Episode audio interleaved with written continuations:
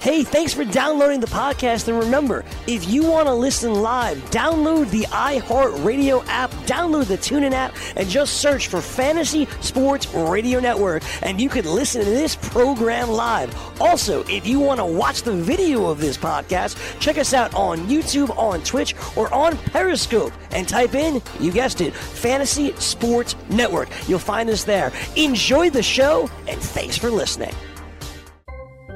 Ladies and gentlemen, you are now listening to the Fantasy Baseball Hour with Al Melchior.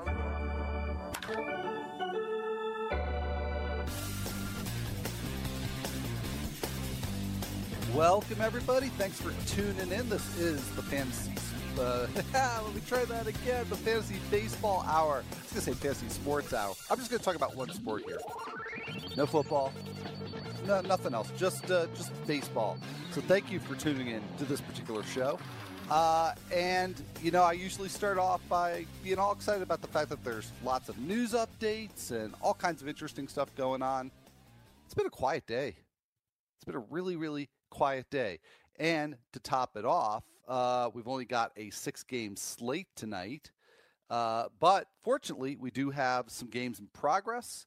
Uh, in fact, uh, there are three games going on right now. So uh, I will probably check in on those games very liberally. Uh, but no, even better, actually, than doing that. And I will do some of that. joining me here, had him on the show for the first time about maybe three weeks ago or so, and he has come back for a return engagement. Very excited to have Nick Pollack. Uh, he's the pitcher list guy. He's on Rotographs. Really excited to have Nick Pollack back on the show.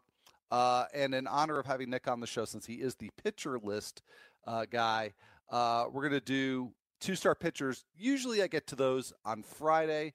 Uh, but we're going to go a day early, get you a day ahead of the curve on the two star pitchers, at least the ones that are projected for next week.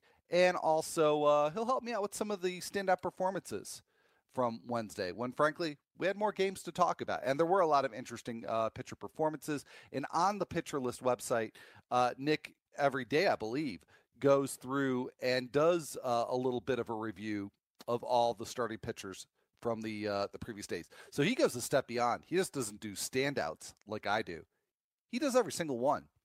So no better person to have uh, today to get uh, down uh, deep, deep into uh, into all the cracks and crevices, uh, looking at pitching. No better person to do that than Nick Pollack. So really excited to have him on the show just a little bit later on. So we'll be getting to that before you know it. so to start off with the news updates, though very Nationals dominated. Like I said, really slow day. So like half of this stuff is is just about the Nationals. Uh, Bryce Harper was uh, scratched from the Nationals lineup uh, on uh, Wednesday. Let me get my days of the week straight here. Uh, it, due to um, uh, let me let me get, get get that back. This is for Thursday. This is for today. On Wednesday, he got hit by a pitch on his leg, still experiencing soreness. So uh, no Bryce Harper there. And let's do our first quick check in here. Uh, Nats are leading the Braves four to one, and uh, getting away from the Nationals here for just a moment. Big news here for the Braves in this game. Not good news though. Anibal Sanchez only lasting two innings. He got hit by a comebacker in the leg uh, and was removed from the game. So uh, not a great development there. But uh, anyways, that is uh, four to one right now. Gio Gonzalez uh, pitching a nice one here. He uh, actually just got replaced by Justin Miller. It's top of the eighth inning, and Ronald Acuna just did a home run. So that's four to two. So hopefully uh, for Gio Gonzalez, Justin Miller can uh, work with the now the two run buffer that he's got. Uh, but like I mentioned, Sanchez out after two scoreless innings. Wes Parsons being called into uh, emergency long relief there, gave up four runs in, in five innings of work, and actually uh, still in the game for now. Uh, but anyway, so yeah, four two Nationals. So yeah, Anibal Sanchez. If I see anything else, keep you posted on that. But uh, let's get back to some of those other Nationals news items. Stephen Strasburg and Eric Fedde through bullpen sessions. They're going to throw at least one more apiece, according to MLB.com. Uh, so don't know what the timetable is exactly for either pitcher, but um, obviously uh, you're throwing bullpen sessions and you're uh, getting closer to getting back to the active roster. On Wednesday's show, I talked about the uh, injury to Kelvin Herrera, and he was placed on the disabled list. And so I speculated, and not going far out on a limb to do so, saying that Ryan Madson was going to be the closer. Then Davey Martinez did actually make that announcement that Ryan Madson is going to be the time's pri- uh, the team's primary closer. Uh, however, he may not get all the save opportunities because uh, he's gonna be monitored in terms of his workload. So Koda Glover, who just got called up, uh, may be a substitute closer. And in any event, according to MASN, Glover's going to be used in high leverage situations. And as I talked about on Wednesday's show, it's really sort of process of elimination. So we've got uh, Justin Miller in there right now, and he's been used in like the sixth, seventh innings uh, of late. So with Herrera out, I think that now gets ratcheted up. He's in the eighth inning of this game. I think probably we'll see Miller seventh and eighth inning, maybe with Koda Glover, sort of interchangeable. I think those are probably going to going to be your big three uh, at the back, along with uh, Ryan Madson. But it gets pretty thin after that in the Nationals bullpen. So it's not too surprising that Koda Glover, who briefly was the closer for the Nationals in 2017, that he may get the occasional save chance and probably get a lot of hold situations uh, going forward until we see either the return of Sean Doolittle or uh, Kelvin Herrera. Now, as for Sean Doolittle, he threw on flat ground for the very first time without a walking boot, uh, according to MLB.com. So uh, I had just said on Wednesday's show that we hadn't heard anything new on Doolittle for a long time. So now finally we do get an update, and uh, you know it's it's early in the process. There, he's not quite to the throwing off a mound or throwing off the the throwing a bullpen session stage of recovery, but uh, at least he is making uh, some step of progress there. So. Uh, in the meantime, like I said, we'll see Ryan Madson, and, and given where Doolittle is in the recovery process, probably see Ryan Madson uh, for a while there in the closer's role. And I did mention, in case you did miss Wednesday show or you just need a reminder, that Madson has actually pitched really well over the last few weeks. So he had kind of a, a bumpy uh, a bumpy phase in June and in, in, the earlier part of July, but for the last few weeks, Madson's been uh, the better version of himself. So uh, yeah, for now that wraps up all the Nationals related news. Uh, Yu Darvish threw a 33 pitch sim game without experiencing any elbow pain, and he is now scheduled, uh, barring any sort of setback, to throw another sim game this Sunday. If that goes well, then you could look at him beginning a rehab assignment probably late next week. And uh, that could put him on track. This is probably the best case scenario, but could put him on track to return to the Cubs in early September. So now that we have that timeline for you, Darvish, and he's been a bit of a mystery too. Uh, um, not you know not a lot of updates uh, for a while. Uh, now that uh, with that report from the Chicago Sun Times, you can you can make a decision about Darvish uh, with a little bit more information.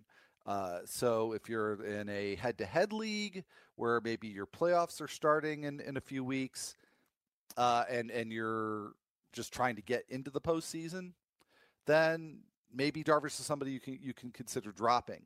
You know, then again, if you make it, you would certainly want him around. I would think you would want him as an option. So you probably have, I would think, a better drop option. But at least he's somebody I think you could consider at this point, given that you're not going to be having him. I think best case scenario for let's say the next three three and a half weeks. So uh, good to have that information on you, Darvish. Uh, Wil Myers is on track to return early next week. So that is certainly some very good news for him. That uh, came from a report in the San Diego Union Tribune, and the, actually that was just down at the very very bottom of the story. Uh, the the main part of the story was actually about how the outfield situation, even with Myers on the shelf and with Franchy Cordero out for the season, that outfield logjam never really has cleared up for the Padres. And I featured uh, three of the outfielders on Wednesday's show, talking about Hunter Renfroe, Manny Margot, and uh, Franmil Reyes, who all have been hitting really well, and all in particular hit very well in their games on Tuesday, which is how they made it onto a Wednesday show. Uh, but you know, there's the the one of the missing names there from that discussion was Travis Jankowski, who's who's played pretty well, and uh, you you get Myers coming back soon, and it's a it's a very crowded outfield situation there, and so they're kind of back to square one, especially if you look ahead to next year. You know, you've really got two sets of of complete starting outfields there. Uh, in fact, even before I read this piece in the Union Tribune, I was thinking you know, during this uh, non-waiver, or, or, I should say, uh, uh post-waiver uh, uh, trade period, not non-waiver, but the the, the post non-waiver trade period, why don't the Padres maybe look into trading one of these outfielders? Uh, because uh, you know, maybe they're better. Maybe they're just better served by waiting until the offseason to do that. Uh, they are going to give a long look, uh, particularly at the three that I mentioned uh, of uh, Renfroe, Margot, and Reyes. So you know maybe that that's a smarter thing than what I was thinking the other day, and and them just making a trade right now. But uh, there's certainly a surplus there, and they all seem deserving of, of more playing time than than what they've uh, what they've been getting. Again, because of the logjam there, and there have been uh, a rotation at various points uh, throughout the season. So, you know, what's what's going on right now for them, obviously not that pertinent to the Padres' fortunes for this season. Uh, it is somewhat fantasy relevant in that if, let's say, Hunter Renfroe keeps hitting and he manages to stay in the lineup when Wil Myers returns, uh, again, probably sometime next week, then is is Hunter Renfroe somebody that can help you rest of season. Uh, same, you could say the same thing about any of the three of them, really, or Jankowski. Uh, so so there is some fantasy impact for this year, but uh, you know I think also looking ahead to next year, maybe if you're thinking keeper league, uh, you know what are these guys' prospects for playing time next year? So really, this could be sort of an audition for 2019, and if they all continue to stay hot, or if one uh, rises above the others, then you know that might speak to their their keeper value for next year. So interesting piece uh, in the Union Tribune. Leonys Martin was placed on the 10 day disabled list with intestinal turmoil, uh, which is obviously uh, very uh, unfortunate for him and for his uh, new team, the Indians. Uh, they called up Greg Allen to take Martin's place, both on the roster and probably to pick up quite a bit of time in center field. Just as a, a Twitter side note here, this uh, unfortunate news for Leonys Martin did bring about the return, uh, first time in a long time, uh, for general cramping. That that's account an account you don't know. Uh, there's an account on Twitter called General Cramping, and uh, the proprietor of that account, whenever there would be a player who came down with general cramping, you know, he would come in and, and chime in, and, and the, the avatar is, you know, of the Civil War general. So so uh, bad news for Leonys Martin, but good news for those of us who follow general cramping. And yes, I know Leonys Martin is not, as far as we know, experiencing general cramping, but general cramping had some commentary on on his intestinal turmoil. So uh, anyway, that's by the way intestinal turmoil. I believe that's a, a direct quote from uh, Terry Francona. So, anyways, I won't get any more into more detail about what that might actually mean. Could leave that to you to think about or not think about. Uh, from MLB.com, we have the update here on Mike Soroka. Uh, not really, I think, a surprise or maybe even that much of an update, but Soroka, who's been out with shoulder inflammation, remains highly doubtful to return at any point in 2018. He has still not been cleared to uh, begin the throwing program. So uh, if you're holding on to Soroka, you probably don't need to. If you need that roster spot or that DL spot, more likely uh, for somebody. Obviously, the keeper league, that's that's a different calculation. And Chris Cotillo, uh, formerly of uh, SB Nation, uh, in case you haven't kept up with Chris Cotillo, he's now with MassLive.com. And he had a very interesting piece on the Red Sox roster crunch that could occur when Chris Sale comes back. Uh, and he he basically theorized that there's a good chance now. So this is not reporting in terms of anybody in the front office, as far as we know, saying this, but Chris Cotillo kind of did his own math and thinks that there's a good chance Drew Pomeranz will get designated for assignment. He's not been very good. Uh, meanwhile, Brian Johnson made another really nice start on Wednesday, and I want want to talk to uh, Nick Pollack in the next section, uh, next segment of the show about Brian Johnson because uh, I think he could stick. But yeah, Drew Pomeranz could be wind up being the odd man out, and it's really a question of whether the Red Sox are going to maybe you know send down one of their relievers that has options, uh, or keep them up and and maybe just uh, jettison Pomeranz, who just hasn't gotten it going this year. So that's going to be an interesting one to watch. And then finally, uh, Sam Tuivailala, just recently acquired by the Mariners, uh, has been diagnosed with a strained right Achilles. So that's uh, obviously not too fantasy relevant, other than in holds leagues or really deep leagues. But uh, it's it's really a blow for the Mariners, who did a nice job of fortifying their bullpen just before the deadline, and uh, it would sound like uh, Tuivailala will be out for uh, for quite a while.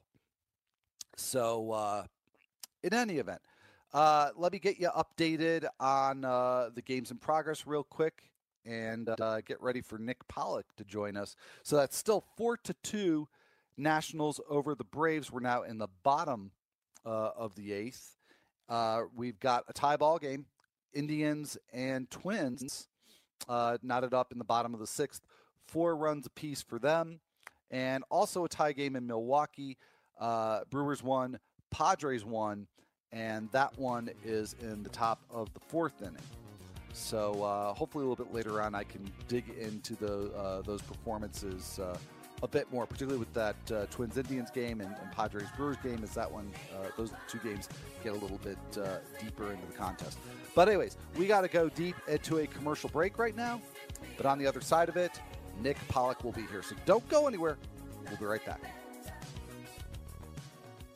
Like a great pass rusher, the Roto experts will help you sack your fantasy football competition. When you register for their exclusive Edge fantasy package, you get a cheat sheet generator plus a player database with sortable projections and rankings from the best in the business. And you can join the fantasy conversation in the 24 7 Slack chat channel. Visit RotoExperts.com to register for the exclusive Edge fantasy package and enter the promo code FNTSY and you get a 10% discount. That's the RotoExperts.com exclusive Edge fantasy football package, promo code FNTSY.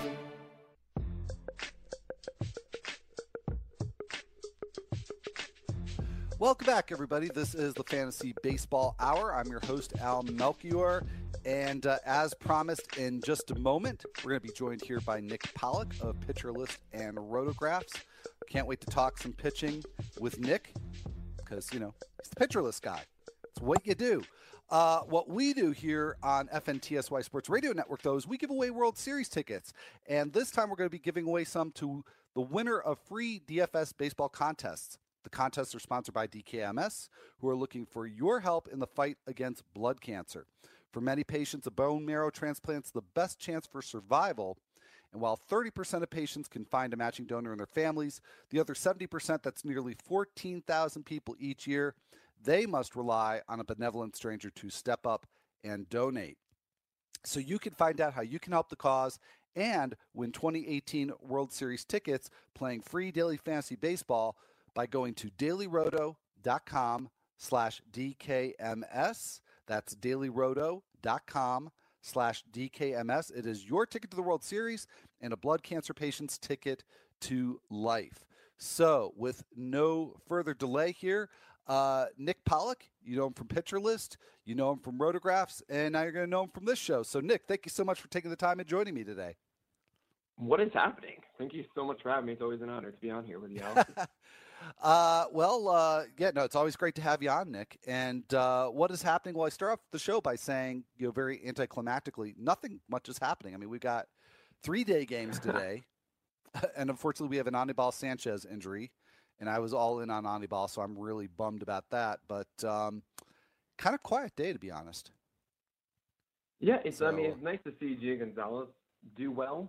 You know, it's not something we have gotten used to from him this season. So one and run so far in seven innings pitched and 94 pitches. Uh, that's that's nice, I guess. And Berrios not doing so well against the Indians. Six walks. He- that's pretty startling to me. That is that's that's not. I mean, even when you know he's not going well, it's usually maybe he's given up two or three homers. But yeah, six walks and four innings is, uh, yeah, that's going to be an interesting one to to to dig into.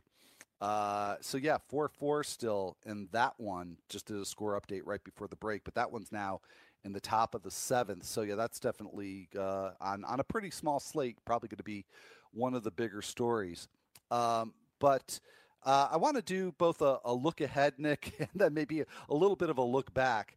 Um, by uh, as I said, at the top of the show, actually get a little bit of a head start on two star pitchers. Typically, uh, talk about those on Friday, but uh, figured they've got you here for this show. Uh, let's talk about some of them now. And granted, there's there's going to be some changes between now and Monday, but at least this can get you thinking. And one situation that's not really clear is the Marlins because they've got a double header with the Braves on Monday. So if they stay with the the rotation that they've had, they stay with that schedule. I think it would be Pablo Lopez getting two starts next week, but they could just mm-hmm. Uh, switch it around. No reason why they couldn't, and go with Trevor Richards, uh, who I'm just totally enthralled with right now. but I actually like both pitchers. But uh, anyways, you know, so it's probably going to be one or the other, not both. So to to get us ready for any possible eventuality here, uh, what's your take on both Richards and Lopez at Atlanta at Washington next week? Sure. I I don't really love the start for either of them against either team, honestly. Uh, Richards is intriguing to me as well. Obviously, I'm sure you mentioned his change of usage going up to about 40% after hovering around 20% with a pitch in the, his first 10 starts. And this is really cool because that changeup is phenomenal. It's a 24% whiff rate. Normally we see kind of the elite offerings around 17 and plus. And to see 24% from a changeup is great. 51% O swing. So over half the time he throws it out of the zone, guys are chasing after it. That's so good. Uh, 162 batting average allowed, and to see him increase that usage rate to 40% after you know much much less before is great. He's throwing his best pitch a ton. It's kind of McCullerizing, to use a Fangraphs phrase. I I love that. Now the thing is, his fastball is terrible. It's a 287 batting average allowed, and here's a crazy stat: his O contact rate is 93%, which is higher than his Z contact 92. that is the contact rate of fastballs when guys swing at it out of the zone. They hit them more often than when it's in the zone. I don't think I've ever seen that before. I've definitely never seen that, and I don't know that I've seen an O contact rate on any pitch for any pitcher anywhere near that. That's crazy. so it, it's a terrible pitch. Essentially, what that means, I think, is he either really misses where guys don't even go after him. He has a low O swing around 15%. And but when he does, it's barely out of the zone, and guys can easily hit it then too. Uh, so I, I like Richard. I, I, I generally like going after guys that have at least that one element. I call it a money pitch, really. That is just something that can carry them on a given day and then hopefully the other things will form around it, as opposed to the guys that don't really have anything spectacular, but it just kind of works in tandem. I generally like to go after the one that has that incredible single offering, hoping that everything else fits. So that makes me intrigued about Richards. It's just his third pitch is a slider curveball that doesn't really do anything. It's not very good. Uh, so hopefully he can develop something else there to, to probably complement it. Uh, I think uh, this is weird because Pablo Lopez he has elements I like as well. He doesn't have the same strikeout upside. He has a sub 20% K rate, but he has okay. He has a really good sinker that has a 40% O swing. And what that tells me is he's throwing it right off the corner very effectively. He only has a 43% zone rate, but that's fine when he's getting that many chases off the plate, and that's why he has a 54% ground ball rate. Uh, he does have a high home run per nine, that is 1.5 that makes him have a large gap between his whip and ERA, 4.32 ERA and a 1.13 whip. So there is room for improvement there if he does keep the ball in the yard, and he should with that high ground ball rate. Then a good whip should follow. Concerning he's getting these really really weak swings at pitches, but he just doesn't have the same K rate. Doesn't have really fantastic uh, secondary pitches. There is some promise with the changeup at a 47% O swing, but it's just about like a 13% whiff rate on it. So I, I'm not excited about the ceiling about Lopez, but if I really want to be conservative for ratios, if uh, if it were, let's say, just if it were both Richards and Lopez, I would slightly prefer Lopez for a conservative aspect. But I really wanted to get that high strikeout performance, I'd hope it's Richards. Wow. Okay, uh, that's that's a great breakdown. And I just throw one more element uh, in here for uh, the matchup, particularly for Richards, because you know you talked about um, you know the the high O swing on on the changeup. Uh, now I've noticed with the Nationals, I mean they've they've really, particularly over the last couple of months, become one of the more selective lineups in the majors. Mm-hmm. And it seems like whenever I'm looking at uh, you know a game log of somebody, when it's against the Nationals, it's like four swinging strikes, five swinging strikes. It's not like 10, 11, 12. So uh, do you think that you know that's a particularly bad matchup then for Trevor Richards? Yeah, that's a really good point. Um, I, I don't know. I, I, I don't know how I stand about let's say you have a pitcher with a really good O swing uh, uh, weapon in his arsenal, and then you have a team that's very patient. Is that going to be really realized in it, or is it saved for someone like Freddy Peralta, who's a big deception guy? So then he takes advantage of, of batters that are aggressive at the plate because they will, you know, they'll bite more often. Or and then the Washington Nationals would kind of wait more on that kind of pitch. I don't know. I I I, I don't know. I'm curious now. I'm like really excited. I hope that Richards does get that start against the Nationals just so we can see what happens with that changeup. That's right. All right. Well, uh, yeah, we, we hope that Don Mattingly switches the order around just so we, we have something to, to geek out about in uh, a week and a half. Right. uh, all right, let's move on to some other pitchers. Uh, uh, another one that I like, uh, but obviously very different type of appeal than, than say Richards, is Brad Keller, who just induces all kinds of weak ground ball contact. he's got a home start against the Blue Jays, on the road at the White Sox. So I, I do like the matchups, but is it enough to get you excited about Brad Keller? Well, he has a 6.12 ERA over his last six starts, and that includes facing the White Sox twice and a start Ooh. with the Twins as well. I I, I kind of don't like going after guys that don't have any sort of hint at strikeouts. 15.6% K rate. Not a single pitch has above an 11% whiff rate inside his arsenal. Uh, so that means that he's really relying heavily on that BABIP. And right now it's at 300. I don't really see a guy that is going to have consistent success here, regardless of the opponent. I mean, he, again, he faced you know half of those teams in that terrible run were not strong offenses. Uh, not to mention, on top of that, he has a 10% walk rate. So it's not really helping things. It's 138 hit, hit for nine, about 8.5. SIERA is at 472 for the season. I I'm just not really buying that he's something that can be consistent for me. Yeah, I, well, I think he just wound up there with the key word, which is consistency. And yeah, he's not trending well lately. Uh, I would have said maybe like two weeks ago, he's the sort of guy I really like in a two start week because the you, you double up those low strikeout counts and that you know might bring him up to the level of a decent strikeout pitcher with one start. Sure. Uh, but yeah, I'm not sure that that he's uh, is trustworthy at this point. He's a Rule Five guy. Maybe the league's caught up with him a bit. Um, all right. Well, we got a situation here with the Angels where it looks like they will be able to uh, toss out two two start guys, barring uh, perhaps uh, you know uh, a rainout or something. But uh, Andrew Heaney and uh, Jaime Barria at San Diego, at Texas. Um, I mean, do we just pencil them in? Just you know, say Padres Padres look good and don't worry about Texas, or is there more risk than that? Right. Um, well, with Heaney, it's, it's interesting. Uh, I've always thought of Heaney as a command guy who happened to all of a sudden start getting whiffs and swinging strikes. And he kind of went through this moment, this uh, this valley during the season, when all of a sudden he stopped missing bats, and then he came back. And recently he's dipped again. And right now it's about his changeup. He just didn't have it against the Tigers last week, which isn't great. Um, oh, last time out, I should say, not last week. I I think actually was that last night or was that two nights ago? Anyway, I I expect still against the Padres that's still a good start. Um, it's 900 runs his last two outings.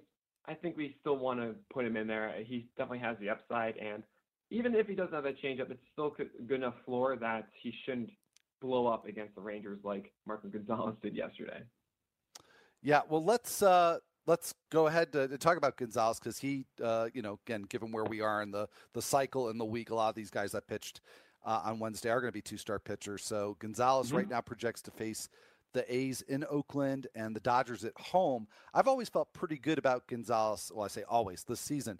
I felt good about Gonzalez at Safeco. Uh, do you feel the same way, eh, or does the uh, A's start worry you enough to to stay away? Well, seeing just one whiff, and that's a debatable whiff. I think it was a foul tip. So some places are saying that he had zero whiffs in 84 pitches against the Rangers yesterday, and we're just one. He also had 11 earned runs in the last two games, and his cutter isn't as successful as it used to be. He had a really nice run where his cutter was nice in the bottom of the zone, playing with the strike zone, saying, "Is this going to be a strike or is it going to fall right out of it?" And batters had a lot of trouble both sides of the plate.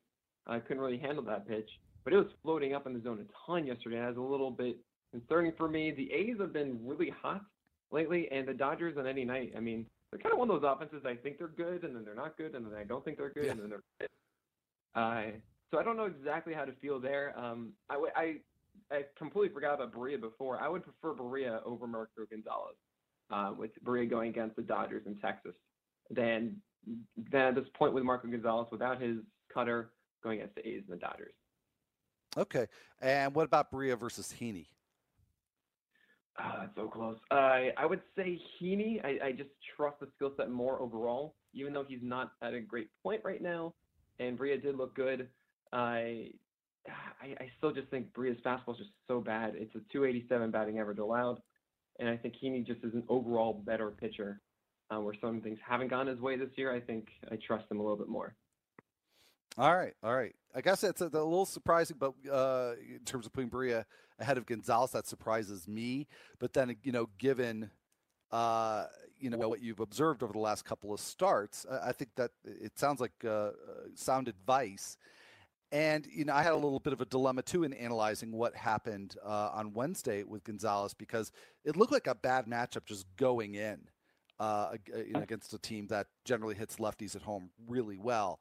But then I saw a report from Shannon Drayer that he had been doing some extra stretching out on the field, and she was speculating that maybe he's just not feeling that great. And I think that that, that kind of jives with what you were just saying.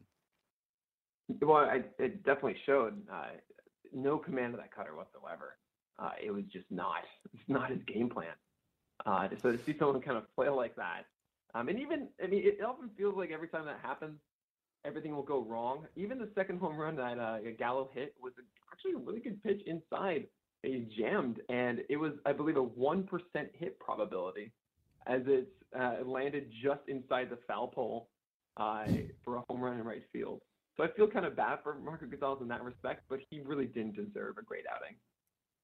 Yeah, yeah, no, and, he didn't didn't get one. so, uh, all right, well, we got a few more to to, to get to here, uh, but uh, before we do, uh, just want to remind people that uh, you can get your season ticket to Fantasy Glory right now. You don't have to wait. Get that ticket right now with the 2018 Roto Experts Exclusive Edge Fantasy Football Package. It's not just a draft kit; it's a full season package that takes you all the way from draft day to your championship week. It features in depth analysis from some of your FNTSY Sports Radio experts as well. So go to rotoexperts.com, use the code WINNER to get 10% off on the exclusive Edge package, and then set aside that spot on your mantle for your 2018 championship trophy. All right, so uh, got a, a, couple minutes in the segment here, and uh, I, I, don't want to speak for your, your schedule and, and your, your time here, Nick, but I really wanted to go over some of the Wednesday performances with you. So would you be able to hang on here for uh, yeah, at least part of another segment? That is awesome. Okay, well, uh, let's go to Ryan Borucki. He's got uh, the Royals uh, in KC. Uh, so that venue's nice, and then he's got the Yankees in Yankee Stadium. Not such a great venue, and not such a great matchup. Right. But I've just been really skeptical about Borucki, uh, but he continues to you know go out there and uh, you know kind of pulling the Alicia Chacin uh, up until recently anyway. Can't really say that about Chacin anymore, but he, he I think he's defying the odds. Do you see something there with Borucki that makes him trustworthy?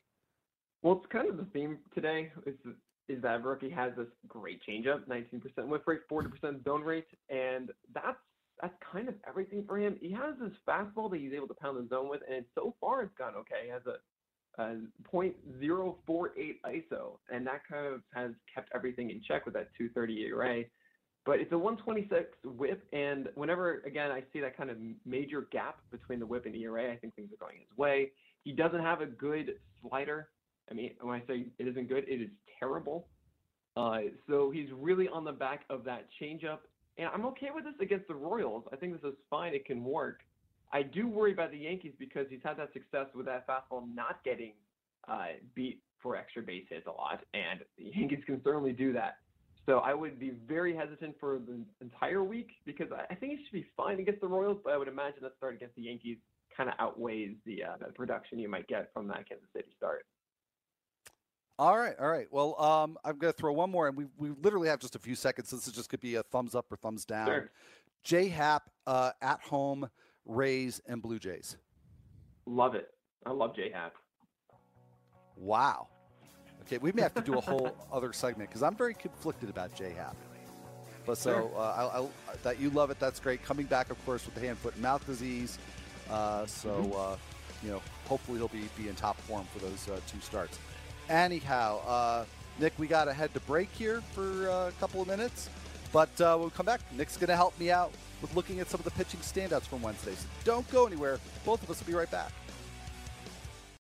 From the NFL to the NBA, DailyRoto.com is the place to win millions in daily fantasy. You can get the best DFS NFL coverage all season long for a price of $129.99 or dominate the entire daily fantasy sports realm with the Elite Package at $59.99 per month. If you use the promo code FNTSY, you get 10% off your Daily Roto package. Go to DailyRoto.com, pick your NFL or Elite package, enter promo code FNTSY, and you'll be on your way to becoming the next Daily Roto millionaire.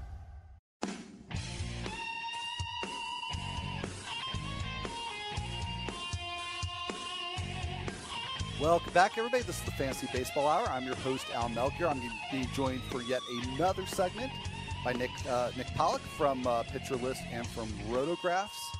And uh, you know, there is nobody like Fantasy Factor. They are the only exclusive single entry DFS site. They have free rolls registering all the time. They've got great promotions for free prizes. So keep a lookout for Fantasy Factor's free $1 million Survivor contest. It's going to open about a week before NFL kickoff.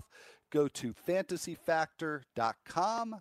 That's fantasyfactor.com. Nick, thanks so much for sticking around. Uh, we talked about Ryan Borucki just right before the break. He is scheduled to start tonight against the Red Sox and Rick Porcello. Uh, we do not have a Blue Jays lineup yet, but we do have a Red Sox lineup, and Steve Pearce, not surprisingly, against the lefty Barucki, is he is back in there, batting third and playing first base. So no Mitch Moreland tonight in the starting lineup for the Red Sox. Uh, we've got a uh, Rangers lineup, but nothing unusual there. Uh, it's going to be uh, Happ coming back from uh, hand, foot, and mouth disease against Ariel uh, Gerardo or Gerardo. I'm actually not sure. Uh, if you want to make a final ruling, Nick, uh, you know. Uh, oh, I'm the worst when it comes to pronunciation. and uh, the only other lineup we've got is the Rays. Uh, I told you this is a light night, uh, so we got none of the three games that are uh, not in the Eastern time zone. Uh, but Orioles, Rays, Hess, and Hunter Wood as the opener for the Rays. No Orioles lineup, but uh, the Rays lineup there is no Joey Wendle, Brandon Lowe. I got that pronunciation right, batting eighth and playing second base. so uh, I'll pat myself on the head for, for getting that one right. And weather, don't worry about it. Uh, no uh, precipitation issues to worry about for tonight. So we can get uh, right into uh, some of the pitching performances. And uh, right before you came on, Nick, I was saying that, you know, every day on the show, I do standout performances, mostly good ones, occasionally the really bad ones, whatever seems like an impact performance to talk about. but I pointed out the fact that on Pitcher List, and correct me if I'm wrong, every single day you review every single start. Is that right? Yes, it is uh, called the SP Roundup. I've done this since 2014. I am a psycho man, and this is what I do. so every single start from the night before with stupid jokes if you can endure them. Yeah, there's there's some great ones. Feel free to drop any of those uh, in uh, as we uh, talk about some of, not all of, but some of the the performances from Wednesday, the pitching performance. We'll get to a few hitting performances too before the end of the hour here. But uh, Mike Fiers first start with the A's, pretty good one. Five and a third, one run on four hits, no walks, eight Ks uh, against the Dodgers. Um, so, are, are you starting starting the Fiers? Oh yeah, uh, this is actually what I call the Vargas rule. Um, where a guy that you don't really expect to have long, sustainable success is on a run and you can't stop starting him. He has a 251 ERA and a 114 whip in his last 13 starts since May 30th. He gets the Mariners, who are struggling a ton, and then the Twins, who are kind of black. That's that's great. That's those are his next outings. I actually was a little disappointed that he went to the A's uh, just because he had an unbelievably comfortable schedule for the next month and change in Detroit. But it's pretty good for his next four, and then after that's the Yankees, then I might stop him there. But I'm going to keep rolling with Fiers. He's doing a really good job elevating four seamers while also throwing his sliders for strikes. It's working for him. I don't see reason to uh, to pull him out of your lineup. All right. All right. Well, uh, how about Luis Severino? I mean, it seems weird to even talk about him as a sit, sit start dilemma, uh, but uh, you know, certainly a good line in uh, in that start against the White Sox. But also, that's one of the most favorable matchups in the majors. So, so what's your conclusion after that start for Severino? Well, I didn't like that he only threw seven changeups and had two whiffs on it. Uh, his changeup has kind of been the uh, the strong third option that, that turned him into a legit stud. Uh, he's always had that really good slider and fastball, but having that extra changeup in his back pocket is huge. However, yesterday it was 35 CSW, that's called strikes plus whiffs, which is a really good mark. Uh, and while he did have that first inning that made us stressed out when he lost a few runs in the first, he got into cruise control after that. The next six frames, I kind of I feel good about this. It is the White Sox, so you blame it on them. Uh, that's that's not really that great. You know, everyone should have this kind of start against them. At the same time, I think he kind of got locked in and, and just went, uh, just went on cruise control, and that was nice to see. So I, I think it's not the overwhelming, you know, he's a stud again outing, but at the same time, this is encouraging. It is a step forward from what we've seen lately. All right. Well, that definitely, uh, and it's a pretty low bar to say that, but you know, we'll, we'll take the progress. Uh, then going against him was Lucas Giolito with a, a, very odd start in that he gave up six runs in the second inning and then stayed in the game, and more or less he went on cruise control uh, for a few innings after that. Mm-hmm. Um, I'm actually right now this show. I'm just doing this show basically to take a break because I'm actually writing about Lucas Giolito and I'm I'm liking what I'm finding with him, which might sound like an odd thing given his overall stats and his most recent performance. But was there anything you saw that you liked about Lucas Giolito uh, on Wednesday? You have to be talking about the 93 and a half mile per hour fastball. So good, it's finally here. Uh, he's been, you know, he was throwing around 91, 92 to start the year, and slowly and steadily he's increasing his fastball velocity, which is great. I the main thing I've seen with Giolito is he hasn't really found his groove of what he's supposed to do with his repertoire. When he first came up, we thought he was going to be a fastball changeup guy with his huge curveball, massive pitch. It's just really bad. He doesn't have any sort of consistency with it. However, however, he's found a slider to kind of pitch backwards from. And last night he had nine out of 16 strikes not in play. That is good. That means he's pounding his own with sliders and then setting up changeups and fastballs. I understand it was those quick six earned runs with a grand slam from Stanton. Fine but seven whiffs on 24 changeups. That's really good. He has that, mm, you know, whiffability in his in his changeup, maybe even a little bit of a slider too. So I think those two pitches combined with a 93.5 mile per hour fastball, that can work for Giolito. And while I'm not necessarily saying go and get him, it is encouraging to see him continuing to t- take steps forward. It's kind of like Severino here, where maybe 2019 comes around and we kind of like Giolito as a 12 teamer you know, back end of the rotation guy. I, you know, I, I'm pretty much landing in the same spot in terms of, you know, an assessment and value, looking at value for Giolito. Um, uh, I mean, I'll save it for the column, but uh, yeah, there's there's there's there's a lot of encouraging signs that he is throwing that changeup a lot more uh, over the last month. So uh, a lot of encouraging stuff there. And yeah, I mean, to the point where I think looking ahead to next year, he he becomes 12 team uh, relevant. Uh, now, Brian Johnson, I kind of got the sense, maybe I misread it or misread the tone, got the sense you're not that big on him from what you wrote on Pitcher List. But, you know, certainly uh, giving up five runs was, you know, not, not ideal. But he has been racking up the strikeouts lately. He got six and seven innings against the Blue Jays. And since coming back to the rotation, he's got a 3.50 ERA with a 23.2% strikeout rate. Um, is is there anything that you like about Brian Johnson, or if not, why not? Well, the one thing I do like is that I can make ACDC jokes every time he pitches. Uh, that's that's my favorite part. But uh, well, uh, what I do like is he has a good curveball. It's fine. It's you know it's the 210 batting average allowed on it, 11% whiff rate. It's, it's kind of the pitch he always turns to turns to whenever there's a problem. Thing is, I don't really like anything else. His slider is just pretty mediocre. Fastball, it's a 294 batting average allowed with a 262 ISO as well, so a lot of the damage happens on that pitch. And I think that strikeout rate is inflated from a really weird game against the Yankees, where I don't think we'll ever see his curveball act like that again. Uh, that it's more it's more like we're going to see about five strikeouts a game, six maybe, maybe some four in there too. I don't really see much upside for the long term with Johnson, and I, I think if we're looking at like a four ERA guy, really, uh, four ERA with a one three and change whip with about a 20% K rate, maybe 19%, something like that. I think that's the long term outlook for Johnson. So I don't really want to trust that in a 12 teamer. I want to chase for a higher ceiling. All right. Well, I could see then uh, why you're not that big on him, except for the ACDC puns, which is also one of my yeah, favorite things so about Brian Johnson. uh, now, Blaine Hardy, not a good start at all against the Angels. Uh, three home runs in uh, five runs total in five innings. Uh, I, I, guess I could kind of think of him as uh, Brad Keller's flyball leaning cousin uh, because he does get a lot of strikeouts, but he does get a lot of soft contact, although for him it's more pop ups than grounders. Uh, so, but mm-hmm. you know, for that, I, I, again, I kind of like him as that you know two start guy or a deep league guy. Uh, but uh, yeah, the consistency hasn't been there for him. Uh, but I mean, do you see uh, much there for him, in, in, at least in certain situations?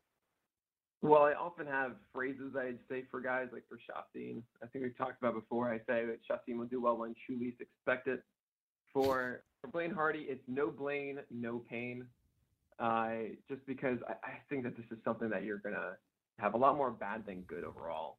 Uh, he has a 423 FIP as a starter with that 16.5% K rate, and yeah, it does have a great changeup, but man, that slider is is just a 50% zone rate for strikes, and I really don't think it's going to continue uh, having that high P valve because it's like a 240 batting average allowed. It's it's really susceptible to being being taken advantage of, and not to mention the fastball is just really bad.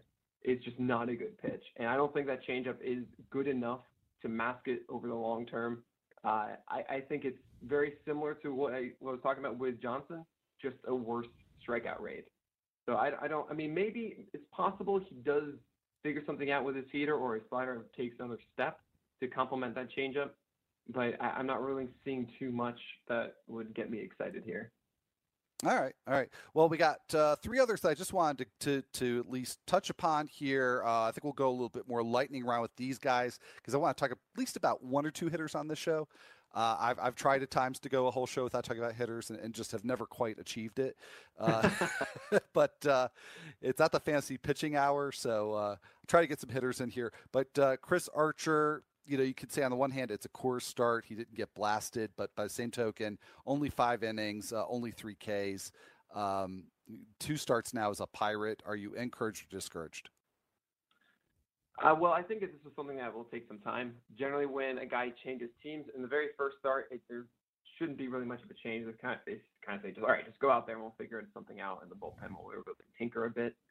Uh, I was it was nice to see fewer walks this time, but I think Archer really won't become himself until he's really dominating the top of the zone with his fastball. Sliders are going underneath the zone, and he works in that changeup effectively. He has one start where he threw about 25% changeups, and it was great and wonderful, and now it's in sub 10% And I want to see just 15%, maybe 15, 20. That's all it needs to be. But once he gets the feel for that, then I think we can really get excited.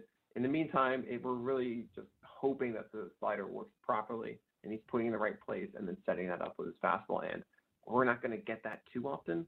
I mean, he's still startable in 12 teamers, uh, and I'm not judging him harshly for a night in Coors, but he's yeah. not someone that I really think can hit at top 20, top 25 upside again until we see those improvements. All right. Well, just one more real quick here. Heath Fillmyer, uh, based on your write up on pitcher list, uh, I think you've had your fill of them. Uh, but uh, seven scoreless innings against the Cubs. He's got a 3.13 ERA. Also does have a 2.50 BABIP. Um, I, am just, I'm just saying no. Is there anything I'm missing here? No, I, I have watched a good amount of him because there's some intrigue sometimes when he's good with that slider and it all kind of goes together. Uh, yeah, I, I watched a good amount of this. It really surprised me that left the game with zero earned runs here. It just didn't seem it just didn't seem like a guy that really put everything together. Uh, I don't I don't buy this at all moving forward. All right, me neither. So, with that agreement, uh, we can move on here. We're going to uh, just take a look at a handful of hitters uh, before we uh, wrap this one up here. But uh, if you enjoy playing daily fantasy sports, but you're sick of dealing with professionals using algorithms to select hundreds of lineups and entries, you should try the props builder tool at mybookie.ag. Forget about having to create multiple lineups, ditch the hassle of dealing with late scratches, and avoid the experts winning 90% of the money. Invest in the players that you want without salary caps. And if you sign up for a new account using the promo code FNTSY, you can elect an option to receive a 50% deposit bonus with a rollover requirement. So no more dealing with late, late lineup scratches and no more experts to compete against. It's just you and the prop that you choose. So go to mybookie.ag, enter the promo code FNTSY upon sign up, and choose your matchups using the props builder tool. That's mybookie.ag, promo code FNTSY. A couple of two homer games on Wednesday. Uh, Joey Gallo, not you know shocking to see him on that list. Uh, he's now up to 31 homers. Both of them were off of Marco Gonzales, so maybe uh, you know he gets a, a little bit of a discount on them for that. But his splits against lefties, he has a 370 ISO, which I have to say, even even though it's Joey Gallo, that surprised me. He also has a 41% strikeout rate, and he's not walking that much. So against lefties, he's basically two true outcomes. Uh, so I think he's still against lefties. You have to kind of weigh your options. Uh, and Mike Zunino uh, with homers number 15 and 16 uh, against the Rangers. He's got three homers in his last two games and actually hitting for average in his last 11 games, batting 351. I don't think the 450 BABIP over that period is too sustainable, though. Just going out on a limb with that one. So uh, I'm going to toss out just a, a, few more names here, Nick. Uh, I guess we just sort of free associate. Uh, Rafael Devers homered and doubled against the Blue Jays. He's got 16 homers now, 22 doubles. Miguel Sano with his eighth homer and 13th double against the Indians. It was his first home run since May 31st. Randall Grichuk, two for three with his 15th home run against the Red Sox. He's been hot. And um, finally, Tim Beckham hit his sixth homer of the year, and he's been on a hot streak as well. So Devers, Sano, Grichuk, Beckham, anyone in that group interesting you or anybody there who's just uh, clearly someone to stay away from? Well, I think Grichuk is someone who often goes through these moments and then completely falls off for a lot longer hot. Uh, I'm not necessarily against chasing any of this stuff, especially in 12 teamers and leagues when guys would just you know, forget about them. I think oftentimes in the in the middle of the summer, you can take advantage of a good two weeks or so from a guy pretty easily because a lot of people just kind of forget about it. Uh, and so I'm not necessarily against any of this. Uh, but I would say if there's one that's definitely not going to sustain it, I would say that'd be Grichuk.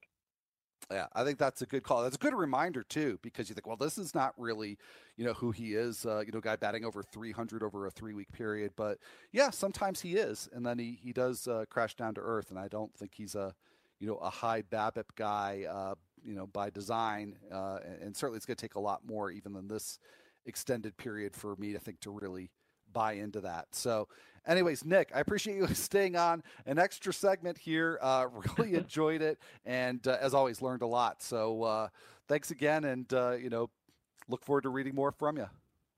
My pleasure. Thank you so much for having me. This was great.